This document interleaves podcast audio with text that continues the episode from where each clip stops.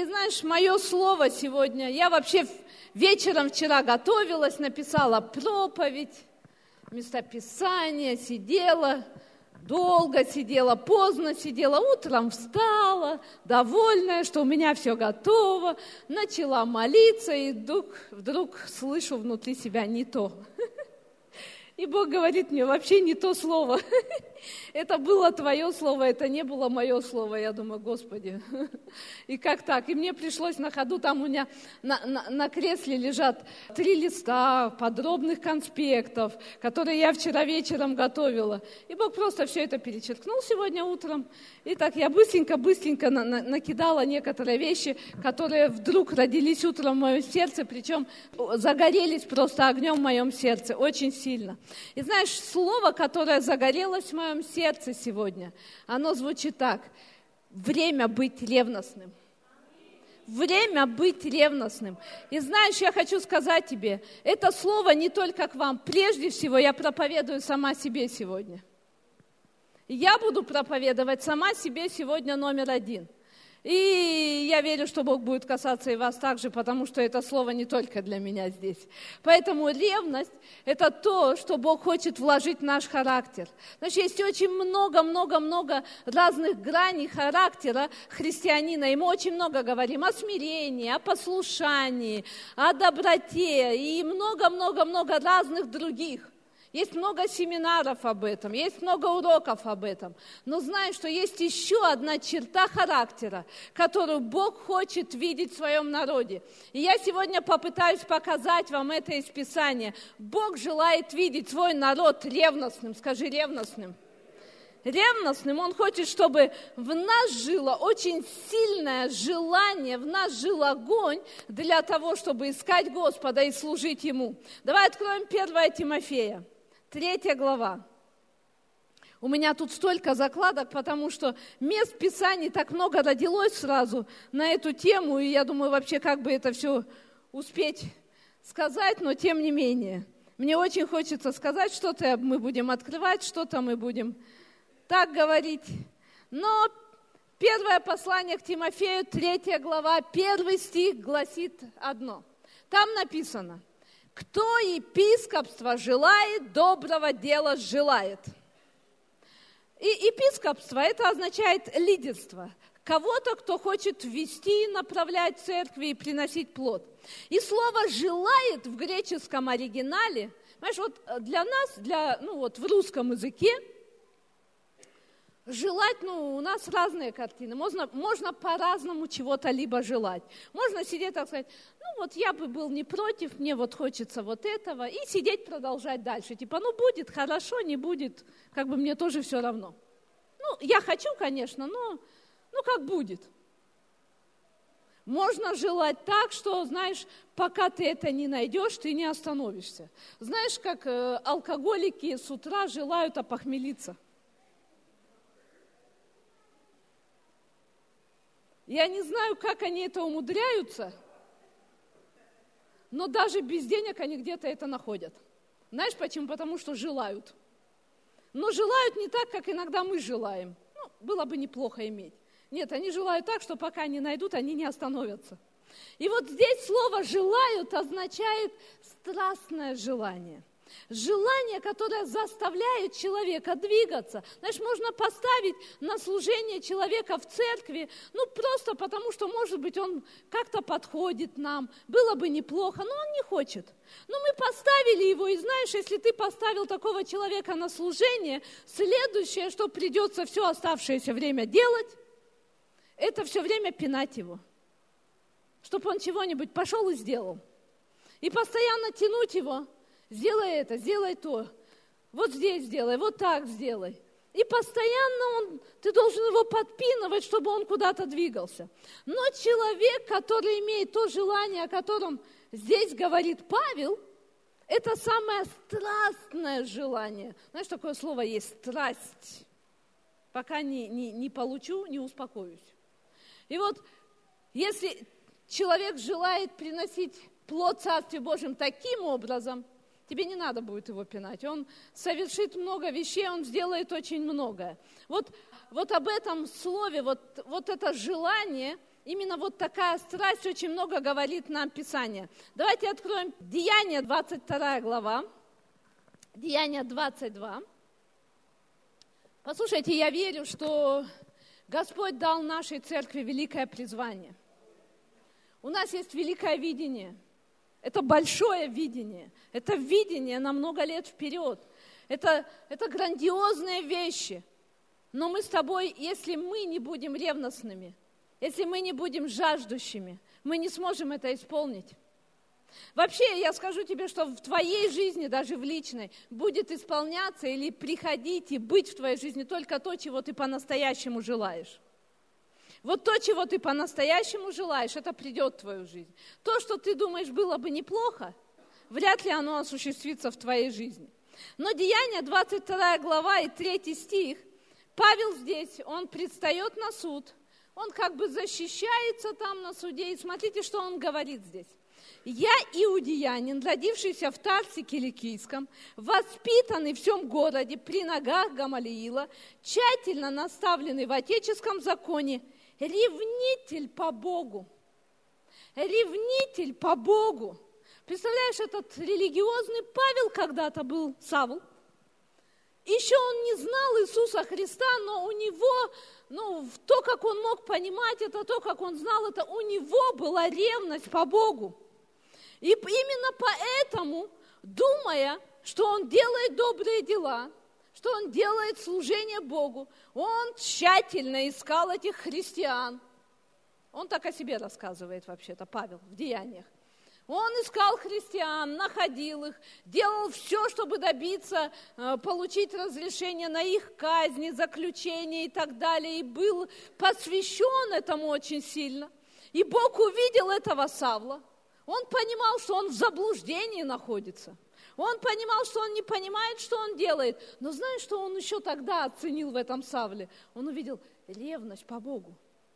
Он увидел, говорит, да, он не понимает, он думает, что он служит мне, но в нем такая ревность по мне, я должен направить это в правильное русло. Именно поэтому, если ты посмотришь, ну, не ко всем гонителям церкви, вдруг на пути куда-то являлся сам Иисус. Ну вот, если мы смотрим Писание, то это вот как раз только Павел. И его ревность была увидена Богом, и Бог говорит, надо помочь этому парню узнать истину. И он пришел к нему, когда он в очередной раз с огромной ревностью пытался гнать христиан. И тогда он пришел и открыл ему истину. И теперь Павел этот самый Павел, который Савл гнал Иисуса Христа, он увидит новую истину, он понимает, что он сделал, и начинает служить Христу с той же самой ревностью – Понимания изменились, но ревность сохранилась. Послушай, иногда мы смотрим на, ну, я смотрю на жизнь некоторых христиан. Я возьму свою жизнь, я скажу, вот я так очень благодарна Богу, что во мне это было. И я не думаю, что это прям моя какая-то заслуга, но это было так во мне. Знаешь, я, так сказать, с ревностью грешила. То есть, если я грешила, то грешила вот по полной, с головой.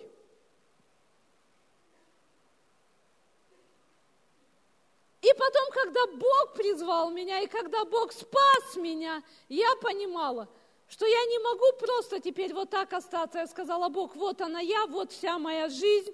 И точно так же с ревностью я начала служить Господу. Я начала следовать за Господом с ревностью. Иногда ты смотришь на христиан и думаешь, вот когда они мирские вещи делали, они это с особой ревностью делали – знаешь, когда они ходили, может быть, занимались эти, знаете, сетевой маркетинг и многие-многие вещи, они с такой ревностью навязывали эти товары.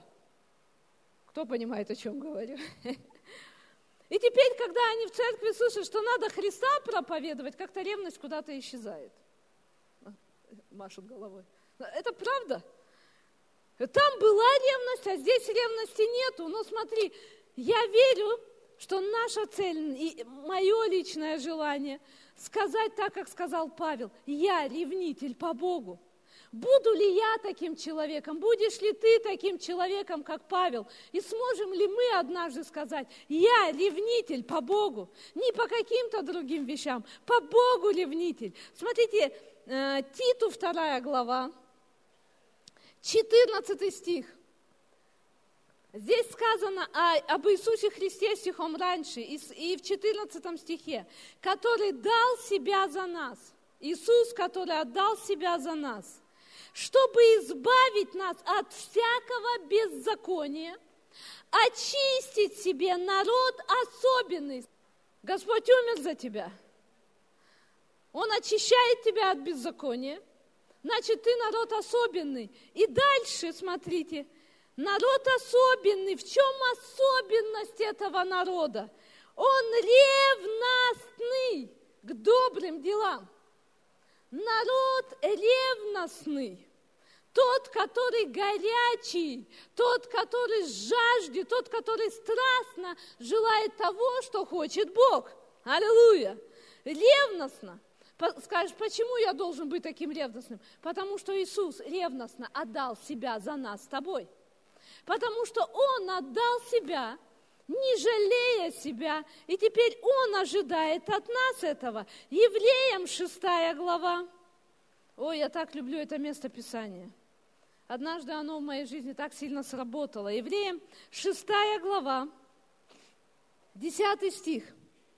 «Ибо не неправеден Бог, чтобы забыл дело ваше и труд любви, который вы оказали во имя Его, послужив и служа святым.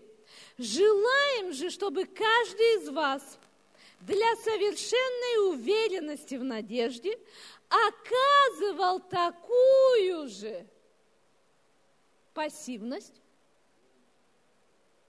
Пассивность.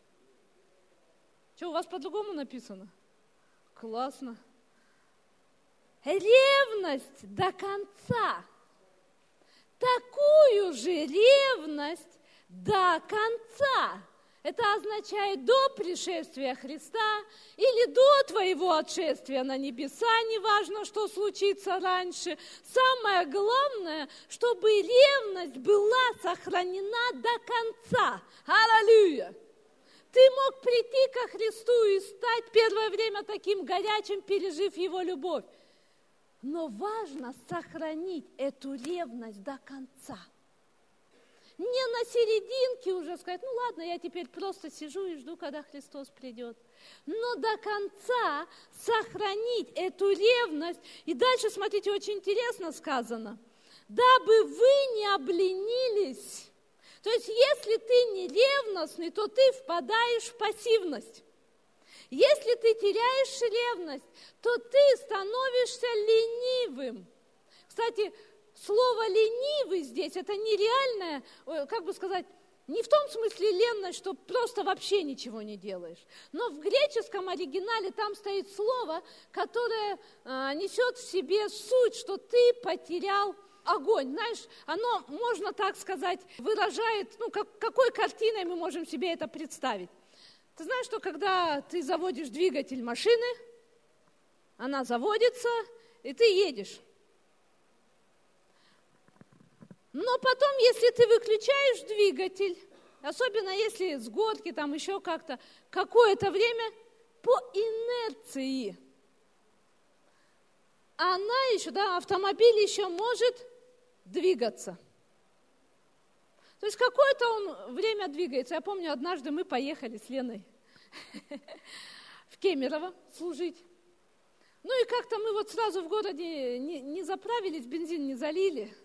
И вот мы едем, и, и он говорит, ой, это какая-то заправка непонятная, здесь не стоит бензин занимать, там еще что-то. Потом мы едем, мы понимаем, что вот-вот он закончится, мы где-то на трассе вдвоем, в это время Влад Сергеевич с Данилом, они уехали, по-моему, куда вы? В Междуреченск ездили тогда, в тот, в тот же самый день. Они только уехали раньше, мы поехали позже в Кемерово. Мы едем, и, Лена говорит, сейчас, сейчас, до, Тагу, до Тагучинской развилки дотянем, и, и там заправка. И вот мы дотянули до этой заправки, а она закрыта. А что нам делать? Мы едем дальше. Лена звонит уже, Данил, что делать? Ну, там, я не знаю, что-то она там делала, чтобы, чтобы как-то там бензин меньше расходовался. И, и мы уже едем, и потом мы понимаем, что вот сейчас там за горочкой, там где-то должна быть заправка. И потом мы с горочки практически уже без двигателя скатывались к этой заправке. Слава Богу, мы до нее докатились. но уже там не было бензина, уже двигатель не работал, мы там катились до этой заправки. И вот знаешь, когда мы смотрим это место Писания, и то, что Павел здесь говорит, он говорит, если ты теряешь огонь, если ты теряешь ревность, все еще ты можешь двигаться. Это не значит, что ты вообще все перестал делать. Знаешь, вообще в церковь перестал ходить. Это все, это понятно уже, что там проблема конкретная. Но в чем суть здесь? Почему мы, это состояние очень опасное? А в том, что мы все еще по инерции можем ходить в церковь. Вопрос времени, конечно, может быть, когда это остановится. Но мы все еще ходим в церковь, мы все еще даже читаем Библию, но в нас уже нет ревности. Это катится по инерции. Ты даже можешь продолжать служить. Когда я была в Абакане, и я заканчивала второй год библейской школы, и э, в моем сердце было очень сильное желание поехать куда-либо служить где-то в начале. И я помню, приезжало много пасторов из маленьких церквей, и все кричали, нам нужны служители, кто поедет? И я, как в этом фильме, мясокомбинат, я, и я, и я все время, я, я, я везде была готова поехать, но пастор Руслан, тогда он был моим пастором, говорил, сестра, успокойся. И я думаю, ух, этот пастор никуда отпускать не хочет. Он говорит, просто не твое время и не твое место. И через какое-то время, знаешь, и это страстное желание утихло. И из-за того, что я все время жила мыслями о том, что мне надо уехать, мне надо уехать, Вдруг однажды мой лидер служения, и я была помощником лидера местоуказателей, у нас тогда было в служении ну, около 40 человек, если не больше. Мы даже разбивались на две команды, и служения проходили два раза в день, утром и в обед. И одна команда служила с утра, вторая команда служила с обеда. И я была помощником лидера служения. И вдруг он берет один день меня. Мне кажется, что все в порядке со мной, все хорошо, я ничего не, не чувствую. Ну, все как идет своим чередом. Я прихожу, делаю то, что от меня требуется. То есть я везде есть, я как бы вот все делаю. Но вдруг он берет меня, я так благодарна ему тогда была за это. И он говорит, я хочу, чтобы ты очнулась. Я говорю, со мной все в порядке. Он говорит, нет, не все в порядке. Ты приходишь, да, ты делаешь, но ты потерял огонь, ты делаешь эти вещи для галочки. Тебя не интересует результат твоих действий. Знаешь, ревность – это когда ты страстно желаешь добиться результата. Если ты теряешь эту ревность, ты все еще можешь что-либо делать, но тебе уже не интересен, будет ли результат с этого или не будет результат с этого. А это означает, что ты уже не прилагаешь усердия к этому. Ты уже не прилагаешь всего старания к этому.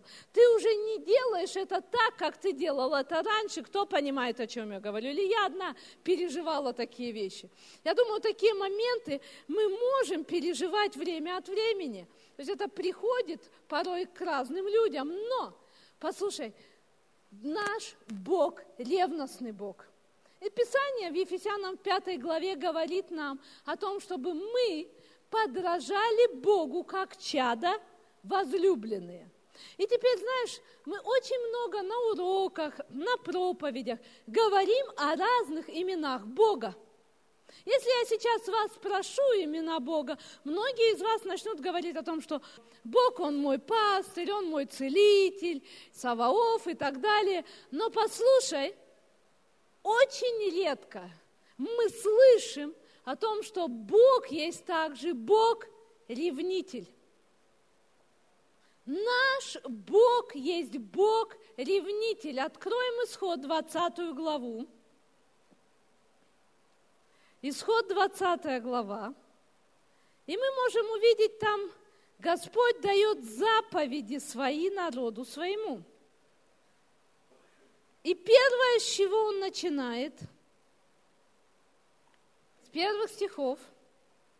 «Изрек Бог все слова сии, говоря, «Я Господь, Бог твой, который вывел тебя из земли египетской, из дома рабства. Да не будет у тебя других богов пред лицом моим, не делай себе кумира и никакого изображения того, что на небе вверху и что на земле внизу, и что в воде ниже земли. Не поклоняйся им и не служи им, ибо я Господь Бог, твой Бог ревнитель. Вау! Господь Бог говорит, я Бог ревнитель.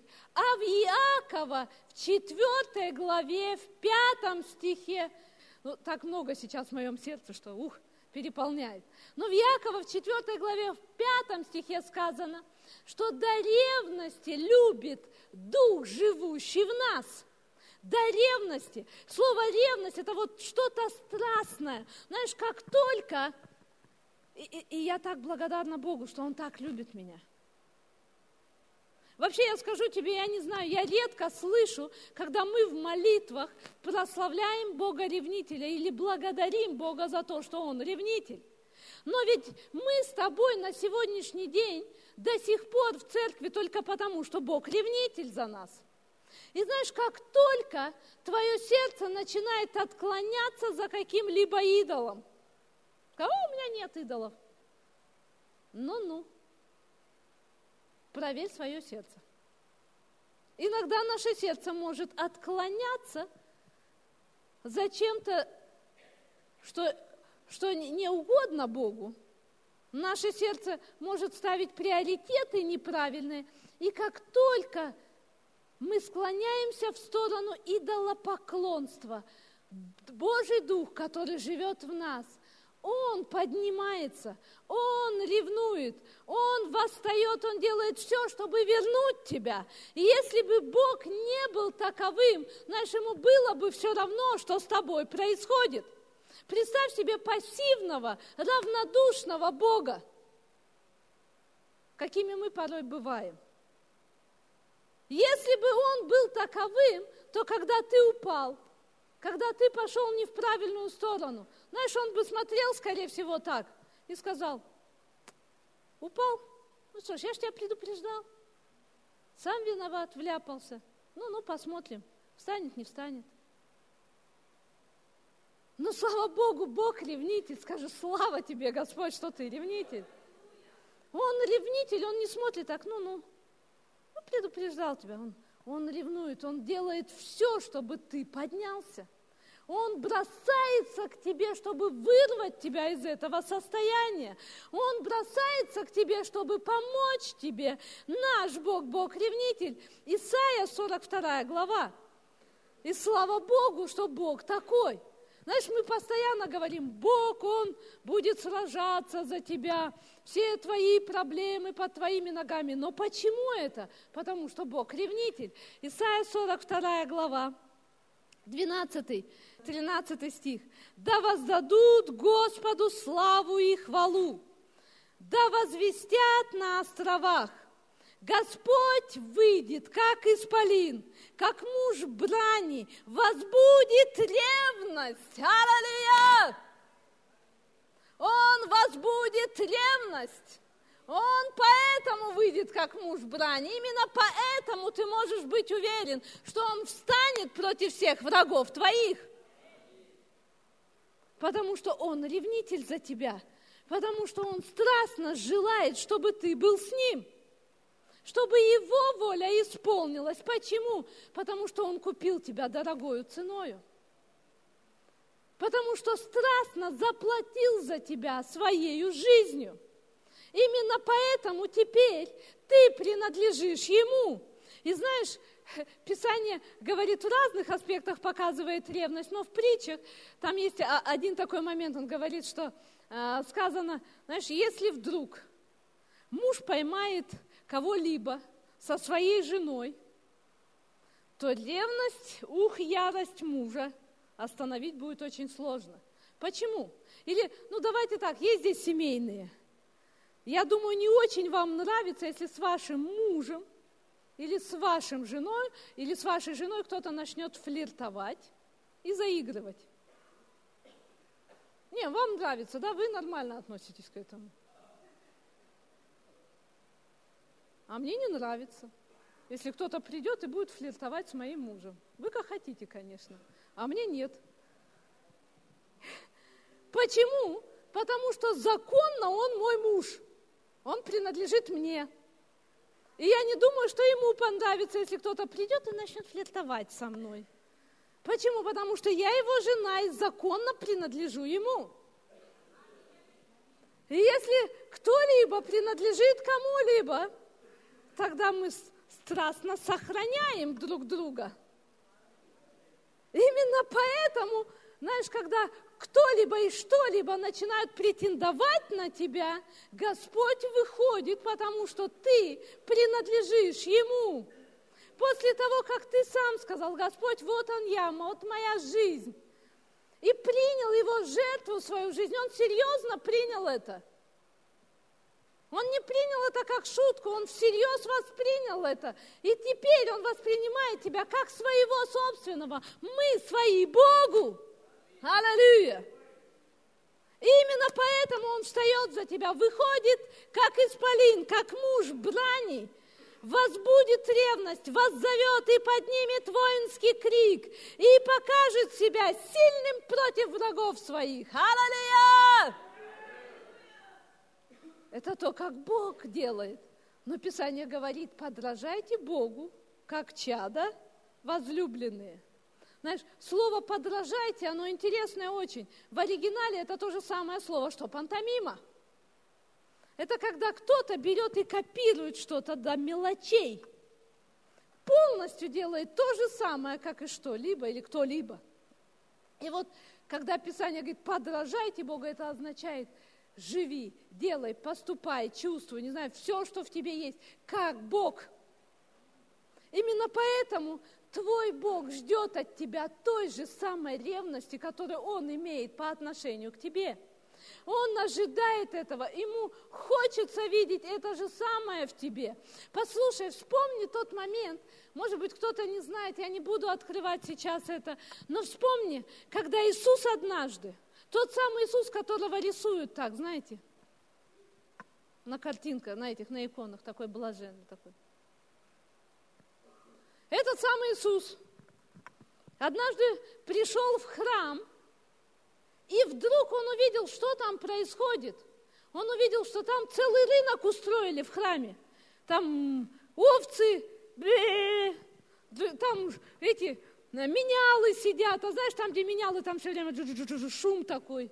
Вчера у нас был семинар, продолжение семинара о добрачных отношениях. Вообще, знаете, э, так жалко, что многих из вас не было. Так жалко, что многих из вас не было. Вчера, когда я пришла туда утром, я приехала задолго до семинара и молилась э, в кабинете. И, и я вдруг знала, что Бог хочет служить конкретным людям. Я просто видела этих людей. Я не знаю, что Бог хотел сделать, что Он хотел им сказать, но я знала, вот этому, вот этому, вот этому Бог что-то хочет дать. И я должна буду помолиться за них. И вы не представляете, я вам скажу место Писания, как Павел ревновал о некоторых, так я вчера возревновала за некоторых. Я вышла, в моем сердце горело служить этим людям. И вы не представляете мое разочарование, когда их не было в зале. Хотя я точно знаю, что у них была возможность быть, но их не было в зале. Это было так так больно даже где-то внутри. Это, это не мне нужно было, но мне было больно. Знаешь, послание, я сейчас скажу тебе это место Писания. Во втором Коринфянам, в одиннадцатой главе, во втором Коринфянам, 11 глава, там первые стихи, Павел говорит, я ревную о вас ревностью Божию. Я ревную о вас ревностью Божию. Бог вложил в его сердце свою ревность. Вот такая же ревность вчера была во мне. Мне просто было больно, все внутри меня кипело. У меня ощущение было, что я понимаю, что чувствует Бог часто по отношению к нам. Когда Он страстно желает что-то сделать для нас, а нас нету, мы не способны принять это. Мы не хотим брать то, что Бог желает для нас. Но знаешь, Иисус, Он пришел в этот храм, Он увидел там шум. А, и мы вчера там на семинаре мы провели уроки, и потом сделали такое небольшое чаепитие. И так как у меня ноги очень сильно устали, я стояла перед этим уже три часа на ногах. Я пошла, села там возле кабинета в дальнем месте. И, и вдруг я слышу, что происходит там, хотя это далеко, в конце коридора, но я слышу такой гул. И потом оттуда приходят ко мне с такой большой тарелкой всяких сладостей и говорят, ух, там жарко. Ну, там вообще не идет кто что. И, знаешь, я представляю себе, Иисус пришел в храм, и там кто-то что-то продает, и там шумно, эти овечки блеют там, и, и, и шум, и все. И знаешь, что вдруг ревность поднялась в его сердце. Знаете, очень интересно, я думала, почему. И я буквально недавно нашла тот факт, я не знала раньше до этого, что э, язычники, которые хотели верить в иудейского Бога, которые хотели знать об иудейском Боге, они не могли заходить внутрь храма. Им нельзя было это делать, их бы никто туда не запустил. Но они могли стоять во внешнем дворе, они могли стоять рядом – и слушать. Это было слышно, что происходило в храме. Они могли слышать слово, они могли слышать э, псалмы, которые пелись там.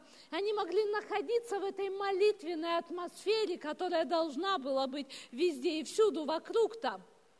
И теперь, представляете, Иисус приходит, и Он понимает, невозможно услышать или пережить этот молитвенный дух, потому что там много всего постороннего. И, тогда, представляешь, этот Иисус, твой Господь, берет в руки плетку и начинает разгонять их там, представляешь, толпа народа. Ты не задумывался никогда о том, что никто даже не попытался как-то остановить его, связать его, там, под стражу его отдать. Он же не какой-то там власть имеющий был, он был обычный плотник.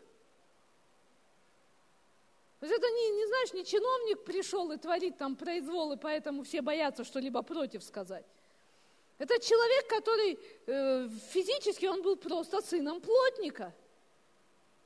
И вдруг он приходит и начинает все это крушить там, выгонять всех, выталкивать. И никто не пытался его остановить. Знаешь почему? Все понимали, он делает правильные вещи. Все понимали, что там происходило неправильное – но никто не восстал против этого. Ни у кого не было достаточно ревности, чтобы остановить этот беспредел там. Но знаешь, когда он начал это делать, написано, ученики его вспомнили слова из пророков. Ревность по доме твоем снедает меня. Они вспомнили об этом пророчестве, и он возревновал и сказал, храм мой, дом отца моего, домом молитвы наречется. Здесь должен быть молитвенный дух, а не просто непонятно, что тут происходит. И это заставило, это ревность. Знаешь, э, когда мы говорим о ревности, о страстном желании, мы говорим о, о каких-то таких чувствах, которые сильные, они заставляют что-либо делать. Только сильные чувства, сильные переживания толкают нас на определенные действия, на определенные поступки. И, и сразу скажу, слово ревность в переводе с греческого звучит как зилот. И вы помните, что в то время, во, во времена Иисуса, была такая иудейская партия зилотов. Петр был из этой партии – я когда узнала, я поняла, почему он чуть-чуть за меч хватался. Вот вы заметили, ну никто же больше чуть-чуть не это, давай то, давай это. А Петр, ты что, меч, у всех головы полетят только так. Почему? Да потому что он был выходцем из этой зелотской партии. Что это за партия была? Знаешь, это партия, такие борцы за справедливость которые не хотели ждать, пока справедливость восторжествует законным образом. Поэтому у них было при себе оружие, и они вершили суд там, где они хотели. Головы летели налево-направо. Конечно, из-за них евреи страдали, потому что римляне боролись с этими зелотами. Это такие, знаешь, подпольщики такие, которые борются по их мнению, с несправедливостью. То есть они считали, что они приносят правильные вещи, делают правильные вещи. Так вот, ревность – это вот это слово «зилот». То есть это вот такое, знаешь, готовое к действиям. Кто-то, кто готов к решительным действиям. Именно вот эта вещь, э, я Павел сказала, в Петре была – или я Петр сказал правильно, да? В Петре была вот эта вот готовность, знаешь, вот ревностно чуть-чуть действовать сразу, чуть-чуть вот сразу, ух, к действиям. Вот то же самое. Но есть, знаешь, и э, негативное или плохое значение некоторое это вот, э, этого слова в Писании, например, зависть. Это другой оборот этого же самого слова, но тоже говорит об очень сильных чувствах. Зависть которая тоже толкает очень часто людей на многие плохие поступки. Аминь. Поэтому Писание говорит, не имей зависти. Гнев – это тоже определенный оборот этого же самого слова, но это тоже нечто, понимаешь, что-то сильное, страстное, очень бурно проявляющееся. И это что-то, что захватывает человека. Давайте откроем Матфея 16 главу. Матфея 16 глава. Значит, я проповедую себе сегодня. Я не знаю, как ты, но я знаю, что это для меня. Матфея 16, аминь, да, для меня, хорошо. Я согласна, это для меня сто процентов. Я проповедую себе. Я не хочу потерять ревность.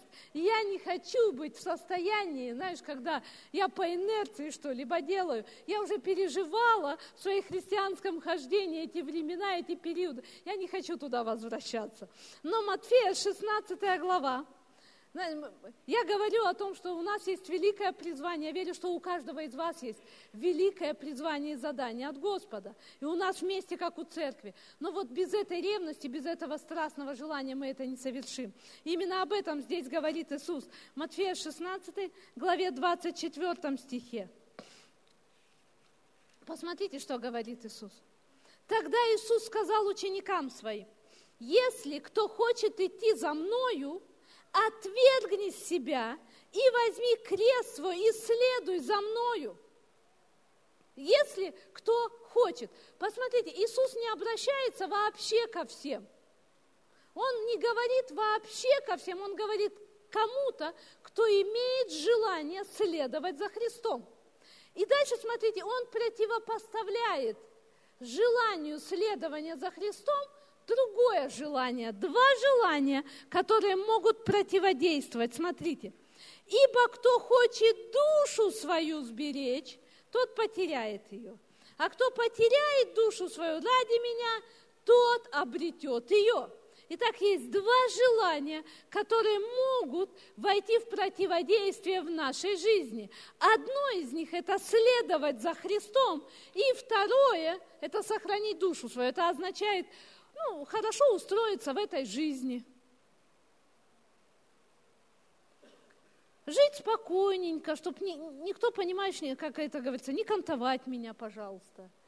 Мне бы вот, э, вот я достиг этого, купил, то вот как-то бы вот поустроиться в этой жизни поудобнее. Два желания.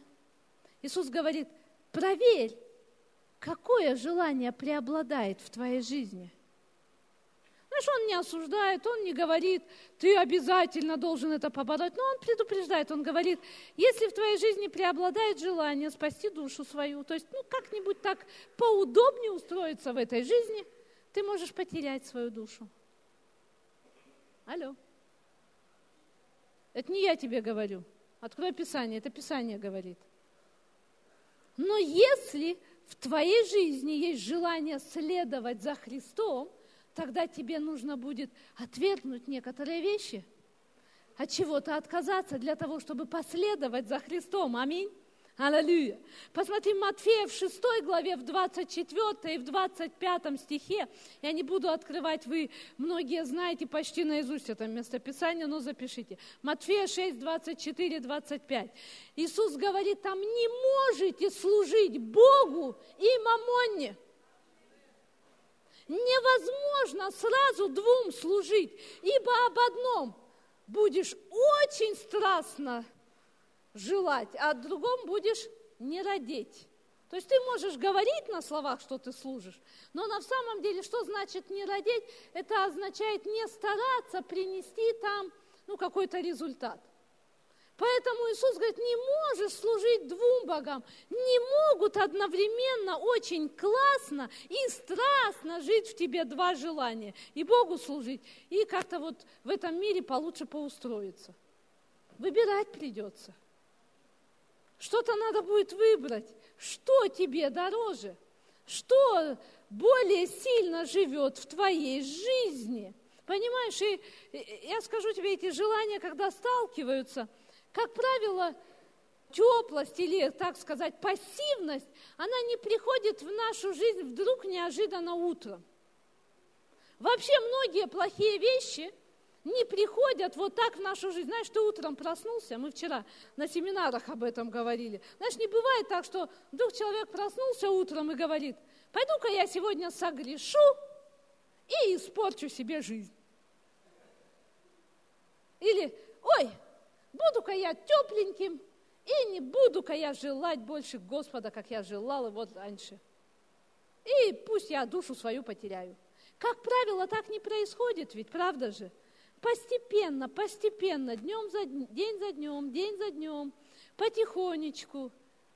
Мы просто, знаешь как, позволяем желанию спасти душу свою – вытеснить из нашей жизни желание следовать за Христом.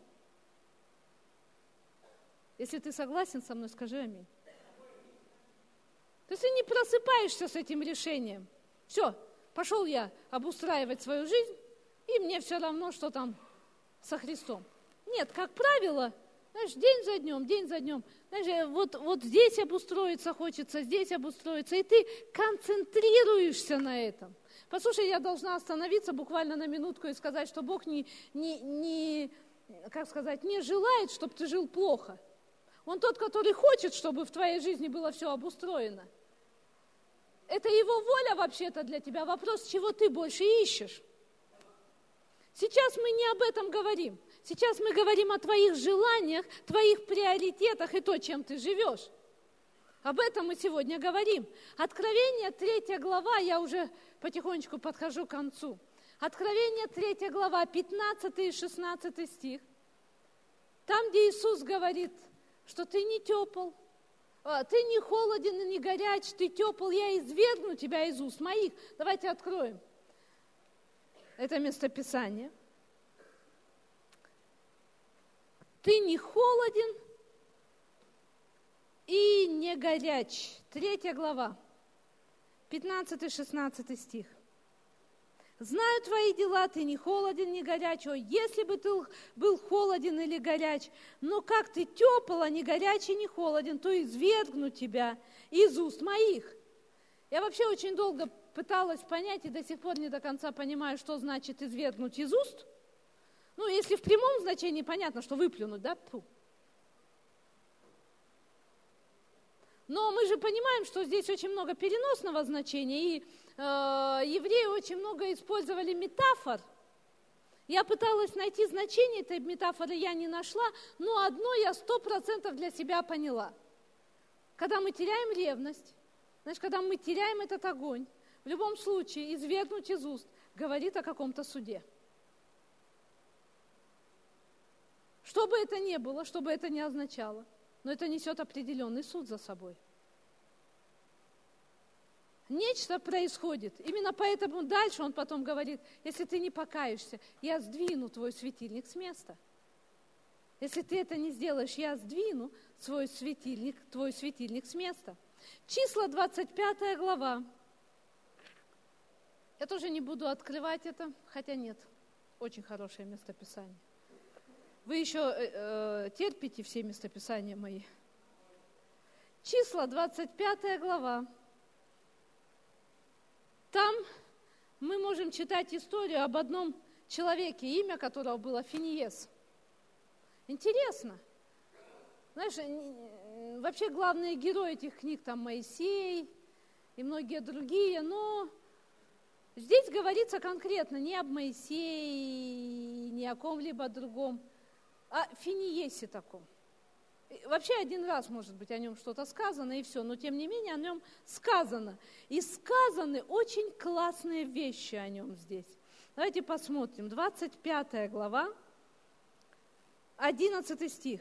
Финие, сын Елиазара, сына Ааронов, священника, отвратил ярость мою от сынов Израилевых. Финиес, сын священника, не Моисей даже, не еще какой-то священник, сын священника, Финиес какой-то там, отвратил ярость Господа от Израиля. Каким образом? Смотрите дальше.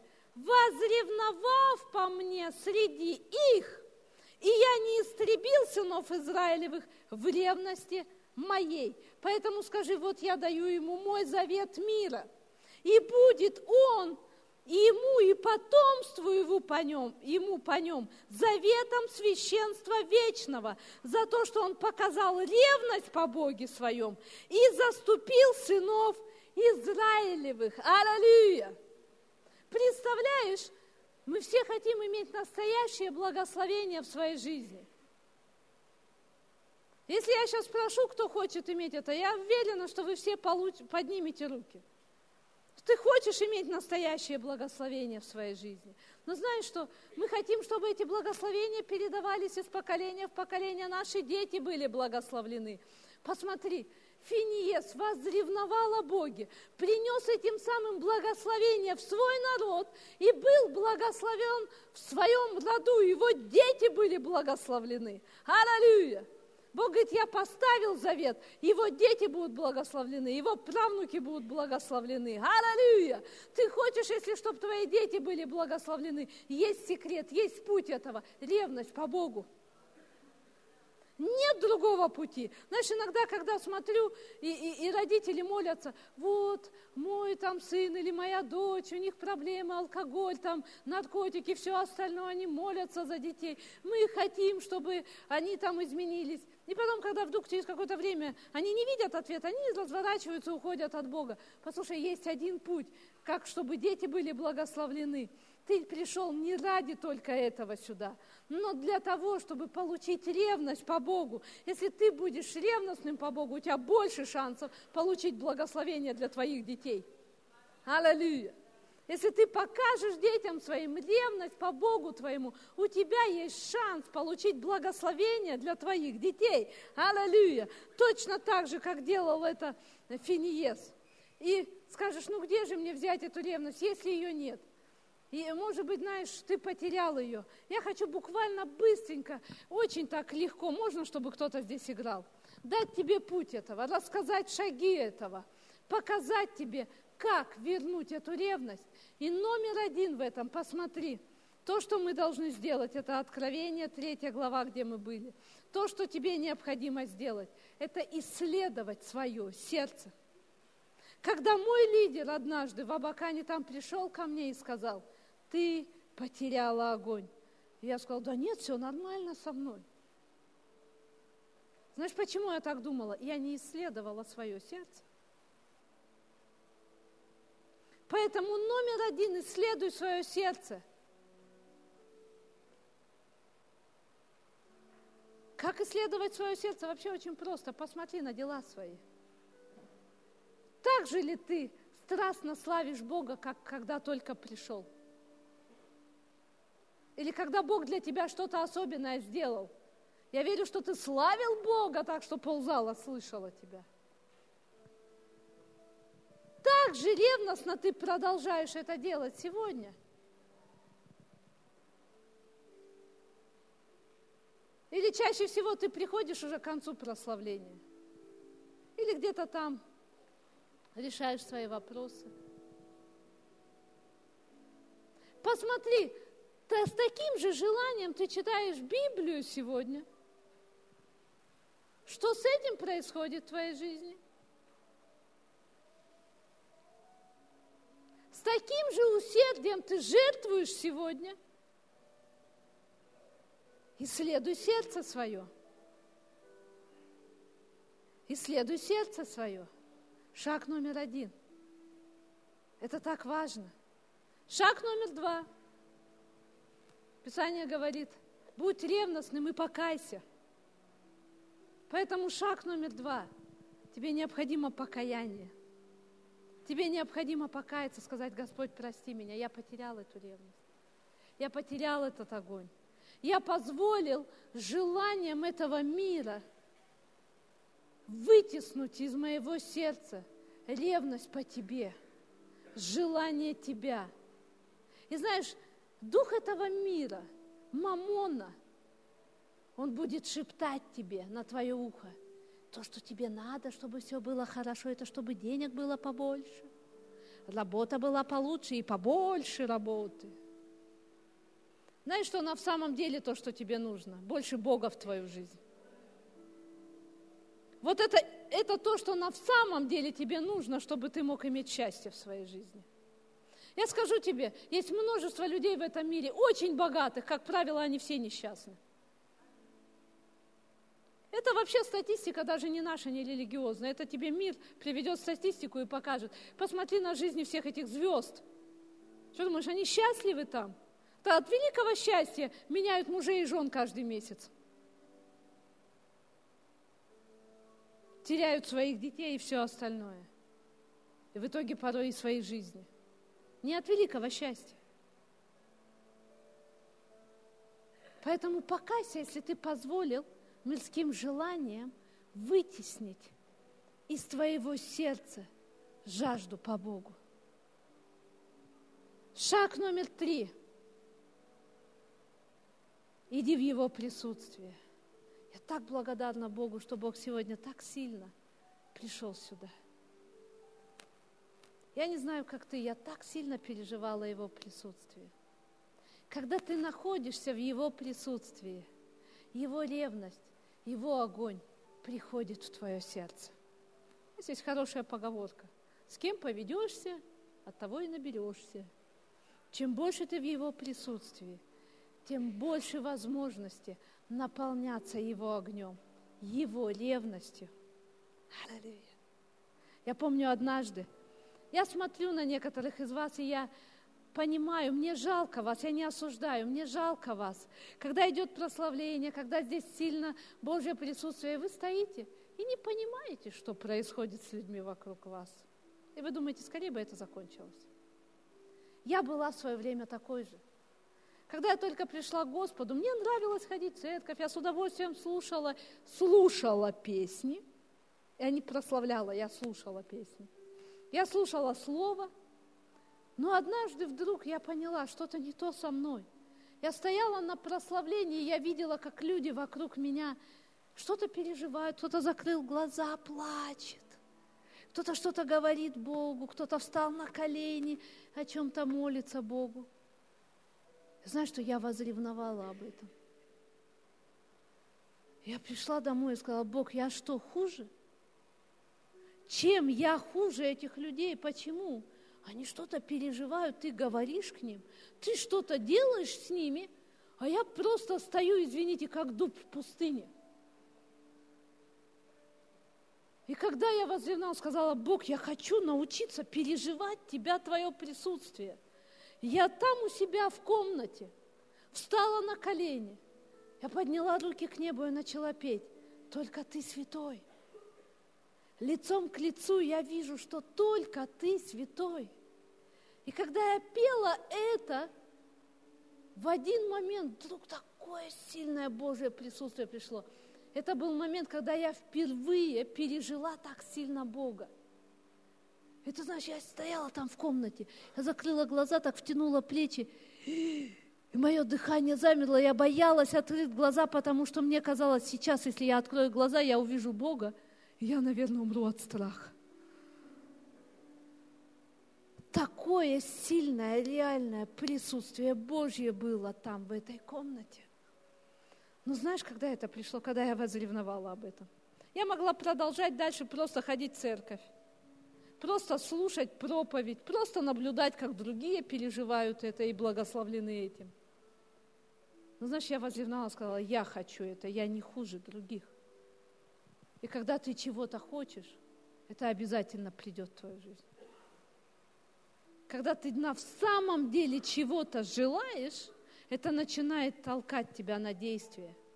Поэтому исследуй свое сердце, покайся и приходи в Его присутствие за Его ревностью, за Его огнем. Аллилуйя, аминь. В Его присутствии ты обретешь это. И шаг номер четыре. Окружи себя ревностными людьми. Окружи себя людьми, которые ревнуют по Богу. Пример других людей очень важен. Мы сегодня открывали это уже. Евреям шестую главу, но я хочу вернуться туда. Посмотрите, написано, дабы вы не обленились, но подражали тем, которые верою долготерпением наследуют обетование.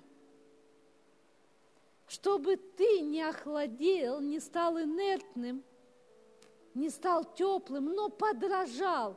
Это слово пантомима означает следовал за ними, делал, как они делают, живут, как они живут – молился, как они молятся. Если ты окружишь себя людьми тепленькими, холодненькими, равнодушными, не ожидай, что ты зажгешься огнем. Неоткуда ему взяться. Но Писание говорит пример других людей. Ты можешь брать примеры из Писания, но тебе и нужен кто-то здесь в реальной жизни. Я верю, в нашей церкви есть те люди, от которых ты можешь зажигаться. Найди такого человека, найди таких людей, будь рядом с ними, зажигайся от них. И Павел послании к римлянам в 11 главе он говорит, я служу Христу, я следую за Христом в надежде, что я возбужу ревность в таких же евреях, как я сам – я надеюсь, что они, увидев то, как я живу с Богом, как я живу со Христом, захотят того же самого. Они увидят во мне пример. Поэтому окружи себя людьми горячими, людьми ревностными, людьми жаждущими следовать за Богом. Аллилуйя! Посмотри на их жизнь и подражай их жизни. И тогда огонь Божий, ревность по Богу будет жить в твоем сердце. Аллилуйя. Аллилуйя. Тогда ты можешь смело будешь, один день скажешь, как Павел сказал это, я ревнитель по Богу, я ревнитель по Богу, я тот человек, который ревнует по Богу. Аллилуйя! Я страстно желаю больше Бога в своей жизни. А остальное все, вот это все, пусть прикладывается к моей жизни. Не этим я живу, это все хорошо, это Божье благословение. Но больше всего в моем сердце живет жажда по Богу. Знаешь, сегодня Бог ревнует по тебе. Я знаю, что Бог дал не случайно это слово. Бог ревнует по каждому из нас –